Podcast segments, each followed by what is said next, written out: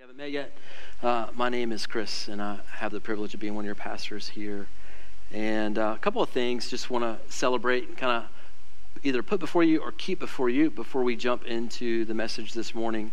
Uh, the, the first one is if you've been around for a few months, you uh, have noticed this, but one of the really exciting ways that God has really just kind of been uh, moving among us is just kind of an outpouring of, of baptisms the last three or four months as, as people come to Christ and uh, place their faith in Him and show that inward change outwardly through baptism. And so oftentimes it happens right here. But this last weekend, one of our small groups had a retreat out uh, at Myrtle Beach.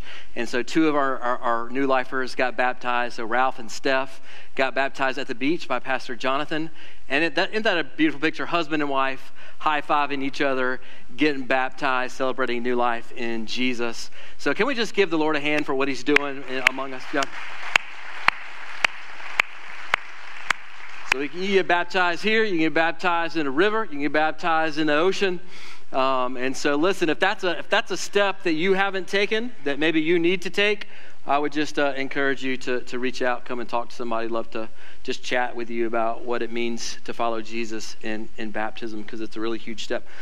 The second thing I want to just say quickly is that this Friday night, 6:30 p.m., is our first worship night of the year, and so it's going to be a hymn night. So if you're like me and you kind of grew up in the church world in the 80s and the 90s, singing all these old hymns of the faith that are really just rich lyrically and theologically, um, we're going to be celebrating on Friday night, 6:30, right here in this room, and so would encourage you to come and take a part, take part in that. It's going to be a, a good time. The last thing, really quickly, uh, want to say, I know sometimes parents bring uh, kids in here towards the end of the sermon. We're not going to get graphic or anything like that, but be uh, we're gonna we are going to just kind of touch on birds and bees sort of thing, right? And so, kind of PG 10 sort of thing, unless you're homeschooled, PG 17.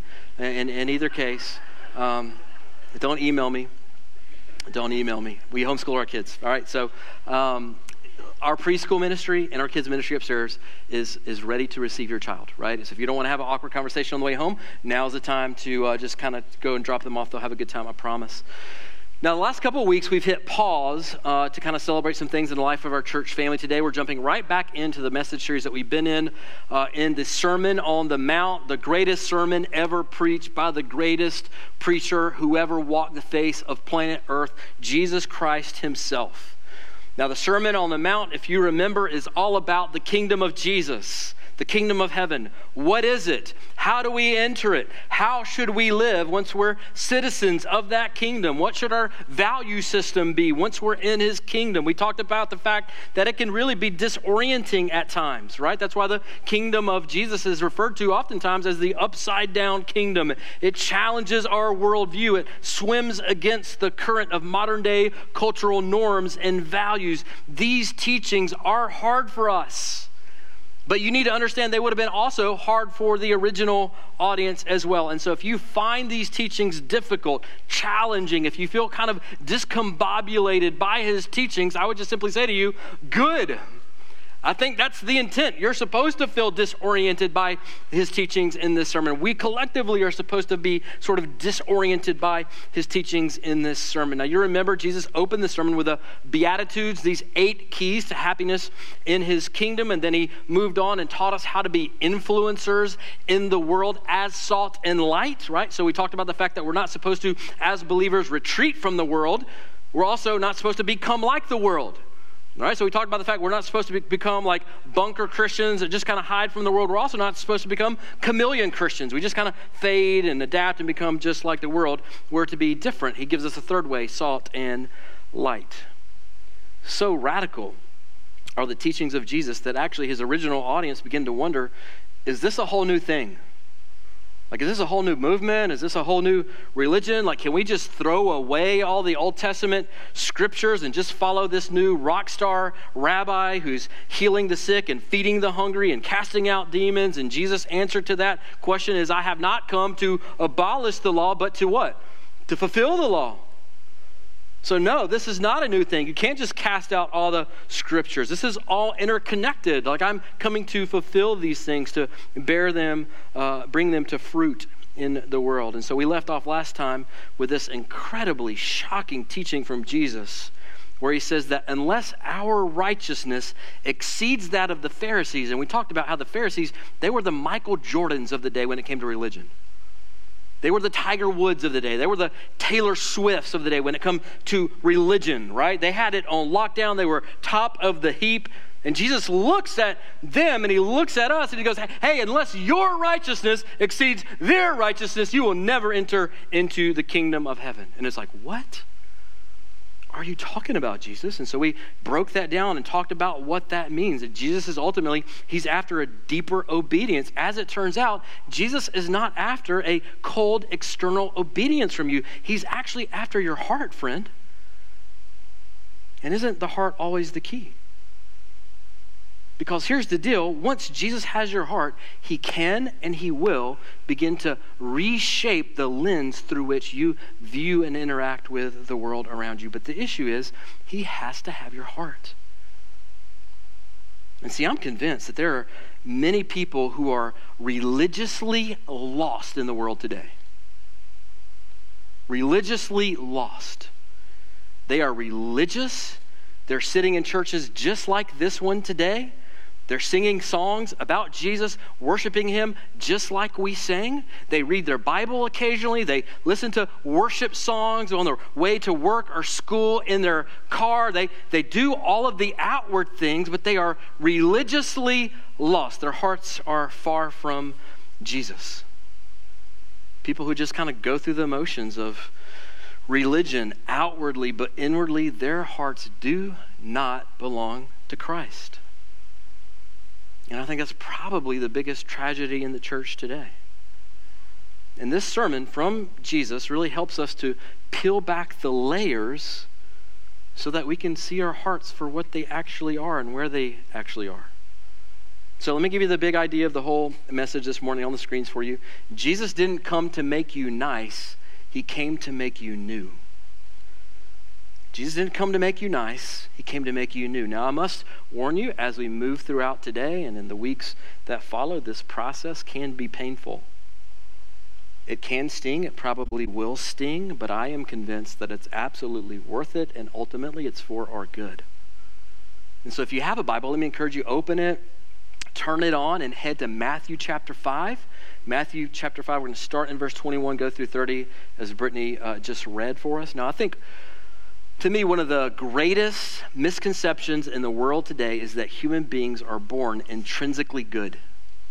You've heard that all over our culture, right? It's in Hollywood, movies, songs, blah, blah, blah. It's everywhere.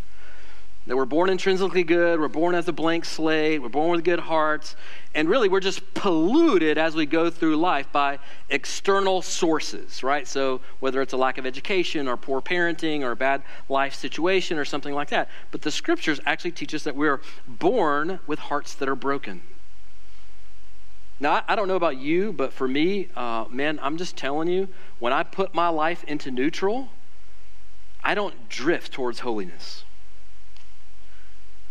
I drift towards sin. If I'm not reading my Bible, if I'm not praying, if I'm not fasting, if I'm not worshiping in community, I, I drift towards sin like fast. And so do you, you bunch of sinners. Right? Don't look at me like it's my problem. This is, this, is our, this is our problem. You need Jesus, just like I do. And Jesus knows this, of course, about our hearts. And so, what he's going to do now is he's going to give us six statements that go like this You have heard it said, but I say to you. You have heard it said, but I say to you. Six times. And in all six statements, they're, they're all concerning, interestingly, interestingly enough, human relationships. Is that fascinating? And I think what Jesus is doing is he's saying, listen, if we've entered into the kingdom of heaven, our relationships are necessarily going to change right? Like the way, the way that we speak to one another, the way that we treat one another, the way that we view each other. Like it's not going to remain the same. It can't remain the same. And so, what he's going to do is next is going to cover six topics. Here they are anger, lust, marriage, oaths or promises, revenge, and love. So, like really light and easy things that none of us struggle with. All right? Really easy stuff. Now, this week we're going to be unpacking the first two. And we'll start with anger. So we probably ought to pray so you guys don't get angry at me. Father, we we come to you And we are grateful for your word. We're grateful for even the hard teachings in the scriptures, the ones that challenge us outside of our comfort zones, the ones that call us out of where we are to where you want us to be and where you've designed us to be, God. I pray as we work through these teachings from Jesus all those years ago on a mount thousands of miles away, that you would open our hearts, help us be receptive to these truths, help us not bristle against your words because of value systems that we've adopted from the culture around us. God, would you remove those barriers? Would you help these truths land in soft places in our souls this morning? so that we could run hard after you and become more like you, Jesus. We ask all this in your beautiful name. Amen. Now, I know uh, no one here, no one watching online, especially no one in this room, nobody here struggles with anger, okay? It's not an issue for all of you guys. You're not angry, you're just Italian, right? You're, not angry, you're Irish. You're not angry, you're from New England. You're just a bunch of angry sinners, right? You, you all need Jesus. Now, what does Jesus have to say about this? The topic of anger. Let's look at it starting in verse 21. He says this You have heard it said, uh, that it was said to those of old, You shall not murder, and whoever murders will be liable to judgment. So most of us hear that, we're like, Yes and amen. All right, we're good there. But then verse 22 comes. But I say to you that everyone who is angry with his brother or sister will be liable to judgment. Now, interestingly enough, this is the sixth commandment. Uh, this is the one commandment that almost everybody in the world feels good about, right? In fact, you stop most people in the street and you ask them the question, hey, are you a good person? What's the most prominent answer going to be? I ain't never killed nobody. I ain't never killed nobody. Like, like that is the lowest bar. I've never murdered anybody. I guess I'm all right. But Jesus is showing us that the same spiritual sickness that ends in murder begins with anger in our hearts. See, murder is just the last stop on the train ride of anger. And the Pharisees were teaching this commandment as just minimal external obedience. Right? That, that's how they were teaching it, that's how they were interpreting it. Jesus says wrongly. So the thought was hey, listen, as long as I don't physically kill somebody, it's okay for me to hate them in my heart. It's okay for me to wound them with my words. It's okay for me to slaughter their reputation. It's fine for me to maim their lives as long as I don't actually physically kill them. Now, how many of you remember when you were a kid the, the nursery rhyme, Sticks and Stones can break my bones, but words can never hurt me? You guys remember that? What a lie. What a lie. How many of us, man, our, our deepest wounds and insecurities, man, we, we carry not from, from, from some physical assault, but because of the words of a, of a parent or an ex or a bully in middle school. Years ago, decades ago, even for some of us, man, words are powerful. And where do our words come from? Are they external or are they, are they internal, right? Jesus argues they're from, they're from our hearts. That's why Proverbs 23 says this Above all else, guard your heart, for everything you do, and I would argue say, flows from it. And listen, y'all, for being honest, isn't, isn't anger just an epidemic in our culture right now? Have you watched the news? Have you driven on 26 at 5 o'clock? Road rage? Bullying in school is like a big deal now had a shooting last week at a flipping Super Bowl parade, like over an argument apparently, and some mom of two kids lost her life. Character assassination on social media, cancel culture if someone disagrees with you. More broadly around the world, global wars, genocide. What are all these evils rooted in ultimately if it's not anger? See, these are the fruits that are born from the seeds of anger. Now, you might be asking the question well, Chris, does that mean that all anger is wrong? And what do you think the answer to that question is? No, it's not. Right? The Bible speaks of something called righteous anger. We think of the story of Jesus flipping over the tables of the money changers in the temple. We think of God's anger in the Old Testament when he sees his people people worshiping false idols because he knows that ultimately they will be enslaved by these idols. This is righteous anger. Parents, uh, just imagine if you're if you're at the park with your kid or grandparent, you're at the park with your grandkid, and some some creep snatches up your kid and starts running towards the van. How do you feel in that moment? Well, Lord, let me pray for their spirit. Right? No, man, you turn into Mama Bear real quick, don't you? You go into rage mode, right? You feel rage, and that is rightly placed anger, rage, right? When we hear of injustices being perpetrated against children and the vulnerable, like we ought to feel righteous anger. Like in some cases, it would be a sin for us not to feel righteous anger. But listen, y'all, if I'm being honest, I don't know about you, but for me, like 97 times out of 100, when I get angry, it's self serving, not righteous anger. Somebody cuts me off in traffic taking too long at the line at Publix and I have a meeting that I'm running late to get to. I'm exhausted after a long day at work and someone interrupts my quiet time. Again, 97 times out of 100, it's not righteous anger. That's not my biggest problem. It's self righteous anger. But what about simply feeling the emotion of anger? Is, is that in and of itself wrong? No, I don't think so. I think it's when we open the door to anger and we invite it in and we make it a cup of tea, invite it to sit on the couch and watch a Netflix show with us. And before we know it, it's moved in with us, right? Anger has become our roommate. We let it simmer and we replay conversations over and over again in our minds. Well, if I if I just would have said this, I wish I would have thought about that. We slander and we wound with our tongues. That's why it says in Ephesians chapter 4 In your anger, do not sin. Apparently, it's possible to be angry and not sin, but there's another kind of anger that does lead to sin, according to Paul. Do not let the sun go down while you are still angry, and do not give the devil a foothold. See, it's a, it's a tactic of the, the enemy, of the evil one. Now, some of you for sure, you're sitting out there and you're like, hey, man, this is a great sermon. I'm going to send this to my neighbor tomorrow when it gets published. And I'm going to make sure my spouse re listens to it next week or something like that. But you know, Chris, I'm not an angry person. Like, I don't get road rage. I don't, I don't scream at people at the Publix line that cut in front of me like you do. And I mean, that's just not my problem. Okay, let me just ask, have you ever wished that something bad happened to someone else? Right, the boss that passed you over for that promotion that you worked for for years,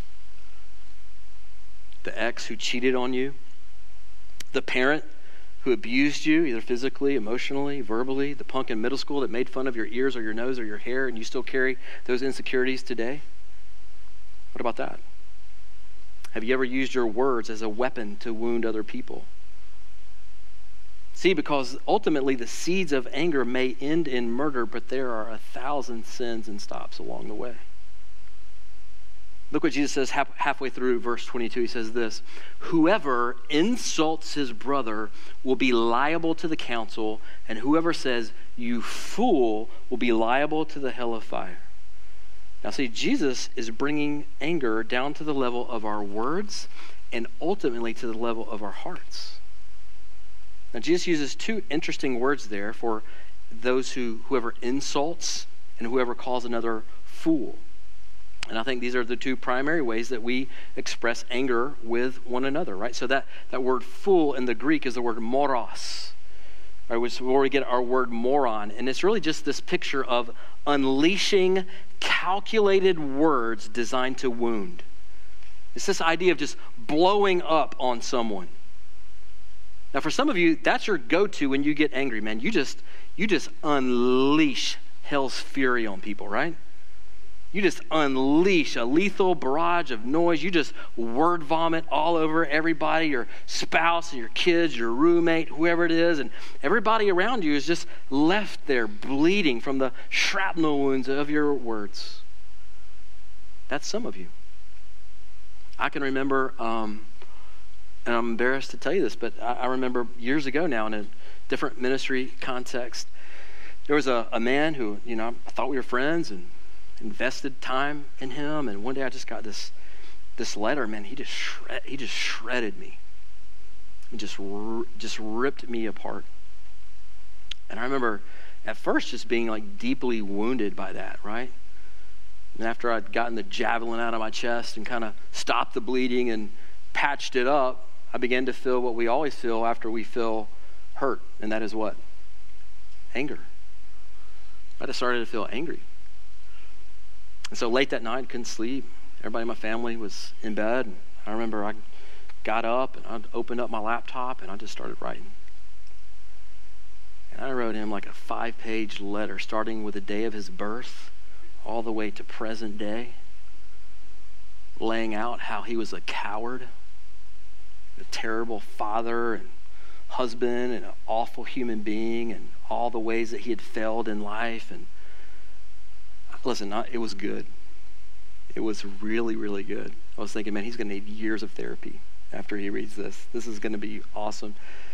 So after about two hours of just vomiting on this computer screen, got ready to hit send, and it was like the Holy Spirit said, You know you're not sending that, right? How many of you ever written like an email or text message and the Holy Spirit's like, Yeah, you can't. You can't send that. Yeah. Look at all these angry people in here. Y'all need Jesus too. Right? So that that that's moros. That, and, and a lot of us we we deal with that. We like we struggle with that. Now, others of you are like, man, I don't, I don't blow up like that. Like, I don't write nasty grams to people. I don't like, I have the Holy Spirit living inside of me, Pastor. Um, well, that's fine. But there's another word that Jesus uses here called insult. It's actually, this is fascinating. It's an Aramaic word called raka. Raka. And what it means is this it, it, means empty, empty of all value. So it's the idea of, of you saying to someone, either verbally or in your mind or heart, you're a nobody you're a non person. Raka is not an explosion of anger like moros. It's counting somebody as a nobody. It's writing them off. It's saying to them, You are dead to me. You hurt me. You wounded me. You betrayed me. I couldn't care less what happens to you. Now, this is a different level of hatred and anger, right? It's one thing to blow up on someone, but to dehumanize them to the level of indifference, that's a whole different level of anger. All right, so whether it's moros, blowing up on people, or whether it's raka, dehumanizing someone to the point of indifference, Jesus is saying this is murderous anger in your heart that makes you liable to the fires of hell. You're like, whoa, relax, Jesus we just escalated this really fast, man. We're talking about anger. We're now, now we're talking about hell. Now, let me, I'll just say this. To be sure, if you're here, you're watching online this morning, and you're in Christ, like you've placed your faith in Him and you're following Him, um, you, you won't get hell because He has taken on that punishment, right, on the cross. But can, can we at least be honest enough to admit that this kind of anger and hatred makes us liable to hell? Like it, it, it makes us deserving of hell. What Jesus is saying, hey, y'all, this is a serious thing. Like you may just kind of brush over this in your life. You may just kind of discount it. Man, I ain't never killed nobody. And Jesus is bringing it back to the heart. Saying, no, no, no. This is a really, really big deal. Well, Jesus, man, I, I don't want to have a, I don't want to have a murderous heart. So what's the antidote? Verse 23. He says, so if you are offering your gift at the altar and there remember that your brother or sister has something against you, leave your gift there before the altar and go. First be reconciled to your brother and then come and offer your gift. So Jesus is saying the antidote to anger, listen, y'all, is forgiveness. The antidote to anger is forgiveness. Jesus is like, hey, listen, if you're singing a song to Jesus in church on Sunday morning and you remember that there's something between you and a brother, you need to leave mid song and go and make it right. I heard a Jen Wilkin, was one of my favorite Bible teachers. She was saying that, that, you know, for us, contextually, we're like, we don't have temples anymore. We don't like sacrifices on the altar, so we, we miss some of this. But she was saying that in modern times, this would be like if you were on your wedding day st- standing at the altar before the minister in front of all of your friends and family and you remembered that you had something against someone else, or they had to just pausing right in the middle of the ceremony, mid vows. Do you take her for better force? You know, pause, hang on, I need to go handle something. I need to go make a phone call, right? 15 minutes, 20 minutes, 30 minutes, you're gone. Everybody's going, what in the, where did he go? Where did she go? And finally you come back in, you're like, all right, I'm, re- I'm ready to go now. Like we, we hear that, we're like, that's wild. Like nobody would ever, who would ever do that? And so what Jesus is communicating here is this, it's this idea of urgency Like this is not something that we that we toy around with and we play with. And hey, you know what? I'm going to sit on this for a while. I'm going to I'm going to wait till I see him at Thanksgiving or Christmas or I bump into him at the mall or whatever. I'm going to wait till my emotions subside a little bit. Like this is this is not something that we sit on. He's saying there's a level of urgency when this is in our hearts that we ought to forgive freely.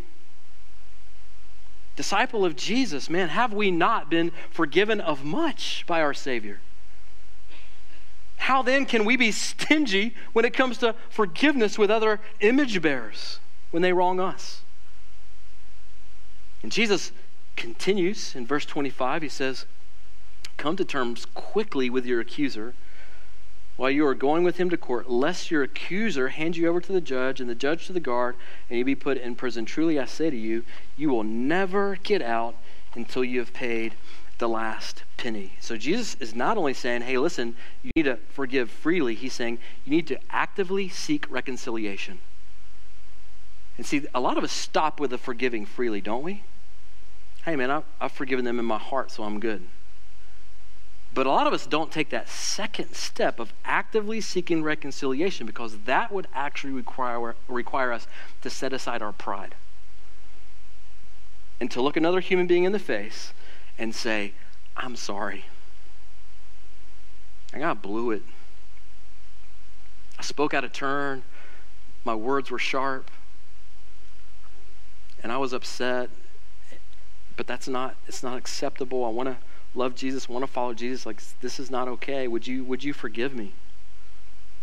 And most of us are fine to do that in our hearts, but to take that extra step of humbling ourselves, to, to go and actually seek reconciliation is a whole different thing. And Jesus is saying, one without the other is not sufficient in my kingdom, it's both together. And so let me just say, for some of you, the application today is man, you need to go make a phone call this afternoon. Is it going to be hard? Yeah, it's going to be hard. Is it going to be uncomfortable? Yeah, it's going to be uncomfortable. That's what you need to do.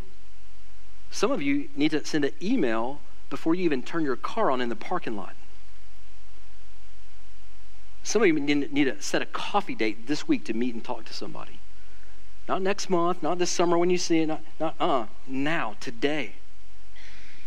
And Jesus is saying, listen, if you, if you don't deal with these things quickly, there are real life consequences. Now, you may not get thrown in jail. Maybe you will. I don't know. But in any case, he's saying there are real life consequences to not dealing with these things in your heart and seeking reconciliation with others. Listen, here, here's the bottom line, guys. The horizontal breaks the vertical. Did you know that? The horizontal breaks the vertical. And our horizontal brokenness affects our relationship with God. That's why King David said in Psalm uh, 66, for instance, this is what he said If I had cherished sin in my heart, the Lord would not have heard me. Did you catch that? David's saying, hey, listen, if I'd, if I'd taken this sin and, and clung to it and not dealt with it, he wouldn't have even heard my prayers. You think that's a big deal? You're like, Chris, that's the Old Testament. All right. Peter, in 1 Peter 3, says this Husbands, if you live in a way that's not honoring with your wife, your prayers will be hindered. Husbands, if you're not loving your wife, caring for your wife, laying down your life for your wife, serving your wife, God's like, I'm not even gonna, I'm not even gonna hear your prayers, dude. Now, some of you, I'm just guessing, some of you are frustrated because it seems like God doesn't hear or answer your prayers. It seems like every time you pray, it's just kind of bouncing off the ceiling and coming back down. And my question for you would just simply be this How are your horizontal relationships with other people who are created in the image of God? Are you saying moros or raka with your mouth or in your heart? Now, listen, this is, this is harder for some of us than others of us, especially those of us who have the spiritual gift of sarcasm. This is hard, right? I have to apologize to people all the, all the time. And for some of you, you listen, you, you just need to start cutting out the sources of anger in life. So that, that person or that political figure or celebrity that you're following on social media, unfollow. Be free. Stop following them. Political shows on TV or on the radio. Listen, y'all, I, I stopped listening to political stuff years ago. You want to know why? Because I noticed that they made me angry. I would start to feel tribal. Like us versus them. And I was like, yeah, let them burn. And I'm like, man, this, this is not healthy for my soul. Like, I can't. I can't, I can't consume this and then walk in the kingdom of Jesus. Like, this is not good for me. Now, listen to me. S- some of y'all, uh, in fact, I would just say all of us, you're going to have to give some stuff up. This is the upside down kingdom of Jesus. It's hard, but it's good. It's difficult, but it's worthy. It's for a good. And then Jesus begins to shift gears now from, from anger to lust, also a topic that's not a huge deal in our culture today, right? Just like anger. Nobody struggles with that. Verse 27 You have heard it said, You shall not commit adultery. All right, cool, cool, cool. Verse 28 But I say to you, everyone who looks at a woman with lustful intent has already committed adultery with her in his heart. Now, I've heard it said there are three types of men those who lust, those who lie, and those who are dead. And um, written by a woman, no doubt, but a lot of truth there as well, right? Now, to be sure, men struggle with this. And honestly, this is usually the part of the sermon where all the dudes have their heads down and they're just praying the preacher doesn't make eye contact with them, and all the women have their arms folded sanctimoniously. Like, can't believe I have to deal with this trash my life. Can you b- believe that? Let's, for a moment, let's speak to the ladies here. I had a deep theological, philosophical insight, and just maybe you want to write this down this morning. Ladies be lusting too, all right? Ladies be lusting too. Uh, listen, I read the Bible story about Joseph and Potiphar's wife, right? That's in there.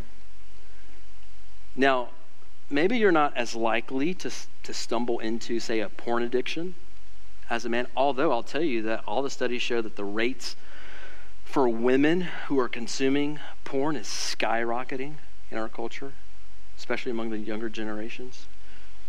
Ladies, you maybe are not as, as tempted to undress someone attractive in, in your mind, but what about when you see a man who romances his lady really well?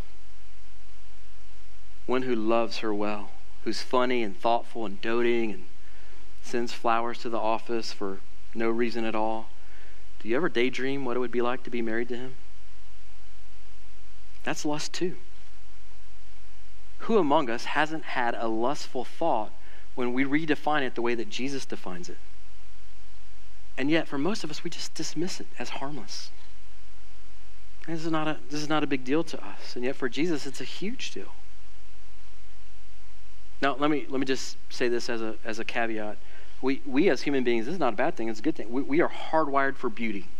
You, you know that. I know that. We're hardwired for beauty, right? We're created to see, recognize, appreciate beauty, whether it's in arts, in music, in a beautifully plated dish at a fancy restaurant, a beautiful scene in nature, or in other human beings, right? Like recognizing beauty is not lust. But it's when the look turns into a gaze and the gaze turns into a, an obsession. And an obsession turns into stalking on social media. It's a longing to consume. So when we begin to objectify another person created in the image of God as an object to be used instead of a soul to love. And so, why is this such a big deal? Why is lust such a big deal to Jesus when it seems like in culture it's just not a big deal at all. Three reasons I'm going to give you quickly why I feel like lust, or I think lust is a big deal to Jesus. Number one is lust diminishes sex.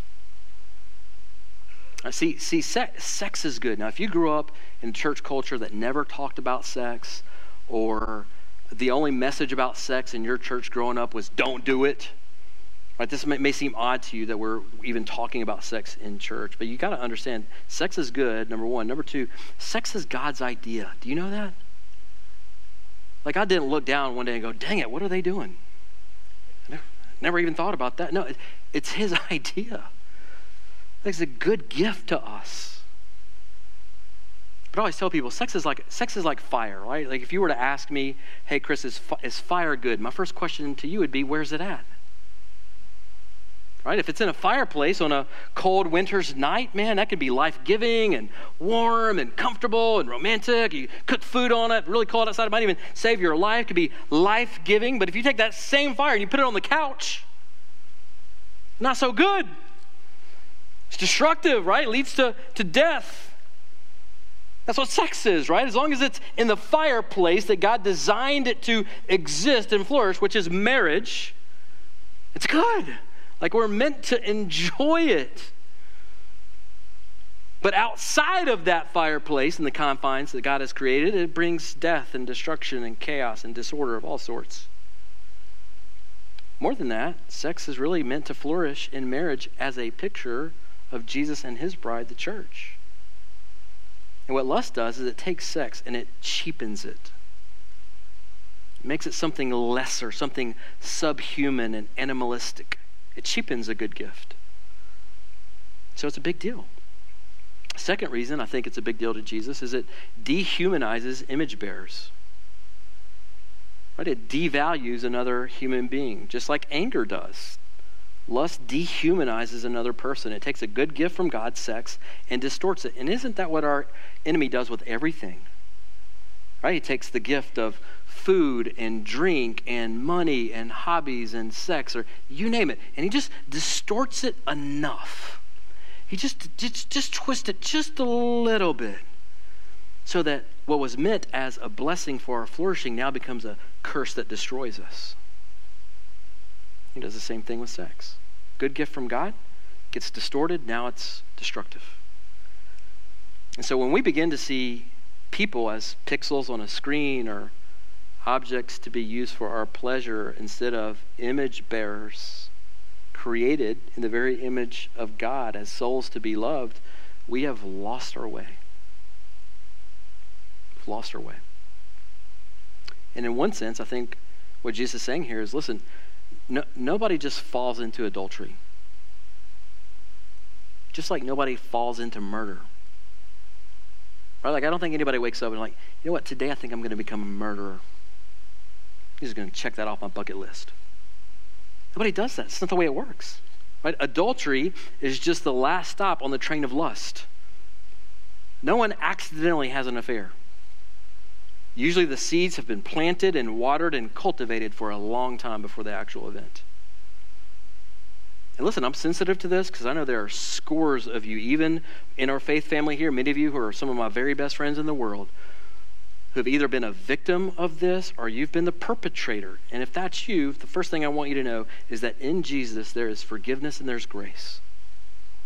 There's forgiveness and grace. God will turn ashes to beauty. I want you to hear that. There's grace. But Jesus is warning us here because he loves us. This is for our good. The third reason I think that Jesus is so serious about lust is that it enslaves our hearts it enslaves our hearts, right? The, the addictions that are associated with lust, right? We, the list is too long to name, but porn consumption, among other things like this, this stuff enslaves when Jesus came to free us. So, what do we do? What do we do? Well, I think as people of the kingdom, we have to refuse to cultivate anger and lust in our lives. I think one of the most helpful concepts is the uh, doctrine and the idea of Christian siblinghood. Right? Like learning to, to see each other as sisters and brothers in Christ instead of objects to be used, image bearers to love. And Jesus escalates this even further, just in case you weren't uncomfortable enough, in verse 29. He says, If your right eye causes you to sin, tear it out and throw it away. For it is better that you lose one of your members than for your whole body to be thrown into hell. And if your right hand causes you to sin, cut it off and throw it away. For it's better that you lose one of your members than your whole body go into hell. Now, Jesus is using hyperbole here, as he often does, to say this Do whatever it takes to guard your heart. That's what he's saying take drastic measures to guard your heart. There's even an account of a, a church father named uh, Origen who uh, literally castrated himself to rid himself of lustful thoughts. Now, we'll, we'll give you some other options this morning, but he, he took it very seriously. He later reportedly came to regret it. you think? See, here's the deal. You, you can pluck out your eyes, you can pluck out both your eyes and cut off both your hands, and you can cut off other stuff as well, but you can still lust in your heart. Can't you? You still got your mind, you got your imagination. It, it's, listen, y'all, it's a heart issue. It's not about your eyeballs or your hand. It's a heart issue. It's always been about the heart. So what Jesus is saying is do whatever it takes. Whatever drastic measures you need to take to guard your heart, you do them. It's kind of like, hey man, if you got a sweet tooth and diabetes, stay out of the candy shop, bro. If you have a tendencies for alcoholism, stay out of the bar. If DMing with an ex is a temptation for you, get rid of social media. I don't know if you know this or not, but this is actually a thing. You can live without social media. Did you know that? I know in 2024, that's hard to believe. One of the best things, honestly, uh, I had a sabbatical last summer, is that I, I turned off all my social media accounts. It was awesome. It was glorious. And I'm now starting to ease back into it, but I have all kinds of rules and guardrails. Uh, listen, I'm so much happier. I'm hardly ever on it. So, I'm, I'm so much happier. Some of you just need to get rid of social media. It, listen, if porn is a struggle on your smartphone, get a dumb phone. Rather have a dumb phone in heaven than a smartphone in hell, right? To use Jesus' analogy. This is one reason, by the way, listen, y'all, we need Christian community. This is one reason why we need places and people that we can be honest with. People that we can just come to and say, man, listen, I am I'm struggling. I am struggling in this area, man. I don't like that this is in my heart. And I, man, I, I want to honor Jesus. I want to follow him, but I've got the, got the seeds of this junk in my life. Would you, man, like, would you pray for me? Man, would you hold me accountable? Would you ask me the hard questions that I don't want you to ask me, but I need you to ask me every week? God, would you would you help me? Like we we need each other. Like we need community. And there's so many Christians I feel like that are trying to lone ranger it out there. And listen, in the Christian world, a lone ranger is a dead ranger. You can't do this alone. You were never designed to operate in the kingdom of Jesus alone. It's impossible. We need one another. I need you. You need me. We have to have one another, or this will never bear fruit in your life. Let me say this uh, if you've fallen prey to this sin, whether it's adultery or some form of sexual sin that's not adultery, something else, let me just say this don't hide in shame. Don't hide in shame. Listen, y'all, we are, we are only as sick as our secrets. We are only as sick as our secrets.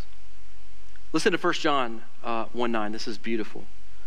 If we confess our sins, he is faithful and just and will forgive us of our sins and purify us from all unrighteousness. What an incredible promise. Friend, listen to me. Your eye's not the problem, your hand's not the problem. It's your heart. It's your heart.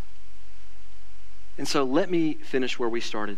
Jesus did not come to make you nice, He came to make you new. And He is the only one who can give you a new heart. He's the only one who can regenerate your heart. This is the new birth that He talks about in John chapter 3. And here's the deal once we get a new heart from Jesus, it's only as we abide in Him, John 15, and we're led by His Spirit that this renewal begins to grow in our lives.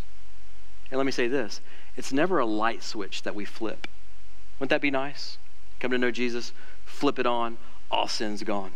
That would be awesome. That's not how it works. It's every day waking up and coming to Him again and saying, God, I need you. I can't walk this path in your kingdom without you. God, would you, would you, would you help me walk this path? Like I, I want to honor you. Like this is the process that the Bible calls sanctification. It's like week after week, year after decade after, for the course of your lifetime. So that by God's grace, I'm not the man today that I was five years ago. And by God's grace, five years from now, I won't be the man that's standing in front of you today. This is sanctification. It's important. This is key to walking in the kingdom of God. Now, let me just kind of summarize all of this with a few take home points. So here it is for all you note takers right here at the end. Several things. Number one, Jesus is saying, guard your heart. Guard your heart. Because from your heart flows everything else your actions, your motives, your words. Guard your heart. Number two, he's saying, forgive freely. We've been forgiven of much, we must forgive freely. And then number three, connected to number two, is don't just forgive freely, but actively seek reconciliation. That's important, right? We like, we like number two usually, or we're okay with it, and we punt on number three, and we can't if we're going to walk in his kingdom faithfully. Number four, he says, protect your eyes. You should guard what comes into your eyes, right? So whether it's what you look at on your smartphone or, listen, there, I'm just telling you, I'm not trying to be legalist. There are certain Netflix shows I won't watch. I don't know. I, have friends and like, hey man, can, can you believe episode three? I'm like, no man, sorry, didn't see episode three. I'm not going to watch any of it because I just know that stuff's not good for my soul. Like I'm not. I just I know where it's going to take me. I don't want to go there. Protect your eyes. Number five, Jesus is saying, watch your hands. Watch, watch what you do with your actions. Right? Your, your actions matter. And then number six, guard your heart. You're like, Chris, that you put that on there twice. I know, that was on purpose. That's the truth that sandwiches all of these things together that Jesus is teaching us, right? Because all of this stuff flows from our hearts. Proverbs 4:23. So as we close, let me just hearken your memory back to what Jesus said in verses 25 and 26, where he's talking about, hey, unless we seek reconciliation, we might end up in prison. He says this in verse 26 Truly, I say to you, you will never get out of prison until you have paid the last penny. Now, you got to understand something. In those days, when you got put in jail, you also had no way of working. If you're in jail with no way of working, that means you have no way to get out of prison. Unless, unless someone would come and pay what they did not owe to get you out of prison and purchase your freedom on your behalf. Does that sound like any other story you've ever heard here? Friend, listen, Jesus has done for you what you could never do for yourself. He lived a perfect, sinless, holy life on this earth for 33 and a half years. No anger, no, no sinful anger, no giving in to lust. He lived the life that you should have lived and I should have lived, but we couldn't because we were all broken. We were born that way. And he came into this busted up world, not because he had to, but because he loves you. And he lived that perfect life for you. And he died a torturous, bloody, sinner's death to pay for, to atone for your sin because you were in the prison of your own sin and self righteousness, and He bought the price for you. He didn't stay there. He walked out of that grave three days later, and He offers you a new heart. Not religion, not a set of morals to follow. He offers you a new heart. A brand new heart and a brand new start. So the application is super simple this morning. We're almost done. If you're here, you're watching online, and you've never trusted in Jesus, would you trust in Him today? I don't know, maybe you got invited by somebody, maybe you just accidentally found our live stream and you're like, wow, that's this is deep. Didn't mean to stumble into this today. If you've never trusted Jesus, maybe today is that day, right, where you would just pray to God and cry out and say, God, I I recognize that I need a new heart. like, it's not just my outward actions that aren't right or pleasing to you, it's, it's the whole source of my being is wrong. And I realize now that all these things, anger and lust and a thousand other things, like I can't do this by myself. There's not enough discipline in the world for me to get there. I don't need a makeover. I need a brand new heart. And so, God, the best way I know how, I just want to confess my sin to you. I want to give it to you. I want to ask you, Jesus, for a new heart. Would you send me your Holy Spirit to lead me and guide me in this life? I want to trust in you, Jesus. I want to follow you. Maybe that's your first step today, is trusting in Him. And maybe you're here and you, man, you've done that. You've trusted in Jesus, but maybe you see today, because of the words of Jesus, that you have lingering anger in your heart, that you have unconfessed, lustful sin in your life. And if that's you, I just encourage you to do two things. One, ask Him to help you kill it. This is not a one time thing. This is every day when we wake up. Jesus, would you help me? Would you help me? Like there are these seeds in my heart, in my flesh, and I want to kill them. I don't want these things to be present in my life. Like I want to honor you. I want to walk freely and faithfully in your kingdom. I want all that you have for me, but I don't have the strength to crucify these things on my own. God, so would you give me your strength, Spirit? Would you help me where I can't today? So begin to kill these things with his help. And then the second part of it is to take an action step today. Listen, y'all, the Christian faith is not passive, it's always active. So, some of you, man, you need to make a phone call this afternoon to restore a relationship. Some of you need to confess a sexual addiction to a trusted friend or a pastor or a small group leader. Some of you need to cut off an affair that you think is secret, but God sees it all. Some of you need to stop flirting with that coworker at the office. Some of you need to delete your social media. I don't, man, I don't know what your next step is. I'm just telling you, there's a next step for you today. And I want to encourage you to take it. Live to honor Jesus. Live to honor Jesus. And the blessings of his kingdom will begin to bloom and flourish in your life. Let's pray, and then we'll worship him. God, we we, I confess that th- these are hard teachings. It's way easier just to focus on moral outward conformity, going through the religious motions. It's a lot harder when you begin to untangle the mess in our hearts, in our souls, God, and yet that's the source of life. So, God, would, would you help us? Would, would you help us with our hearts? For the person here who, who doesn't know you, God, I pray that they would give their hearts to you today for the first time. They would exchange their heart of flesh and that you would give them your heart and put your spirit in them. They could begin to follow this brand new pathway in your upside down kingdom. And God, I, I pray for the, those of us who know you, but man, this is a struggle. Like these seeds are, are there lurking of, of anger and sharp words and lustful thoughts and actions and secrets that we hope nobody ever finds out about. God, would you free us from that? We want to walk in freedom, but our confession is we can't do it by ourselves. Like I don't we don't have enough self-discipline. We need you. God, so would you help us? Would you help us take action steps this week that would honor you and free us? We pray it all. We ask it all. In your beautiful name, Jesus. Amen. Church, would you stand as we worship?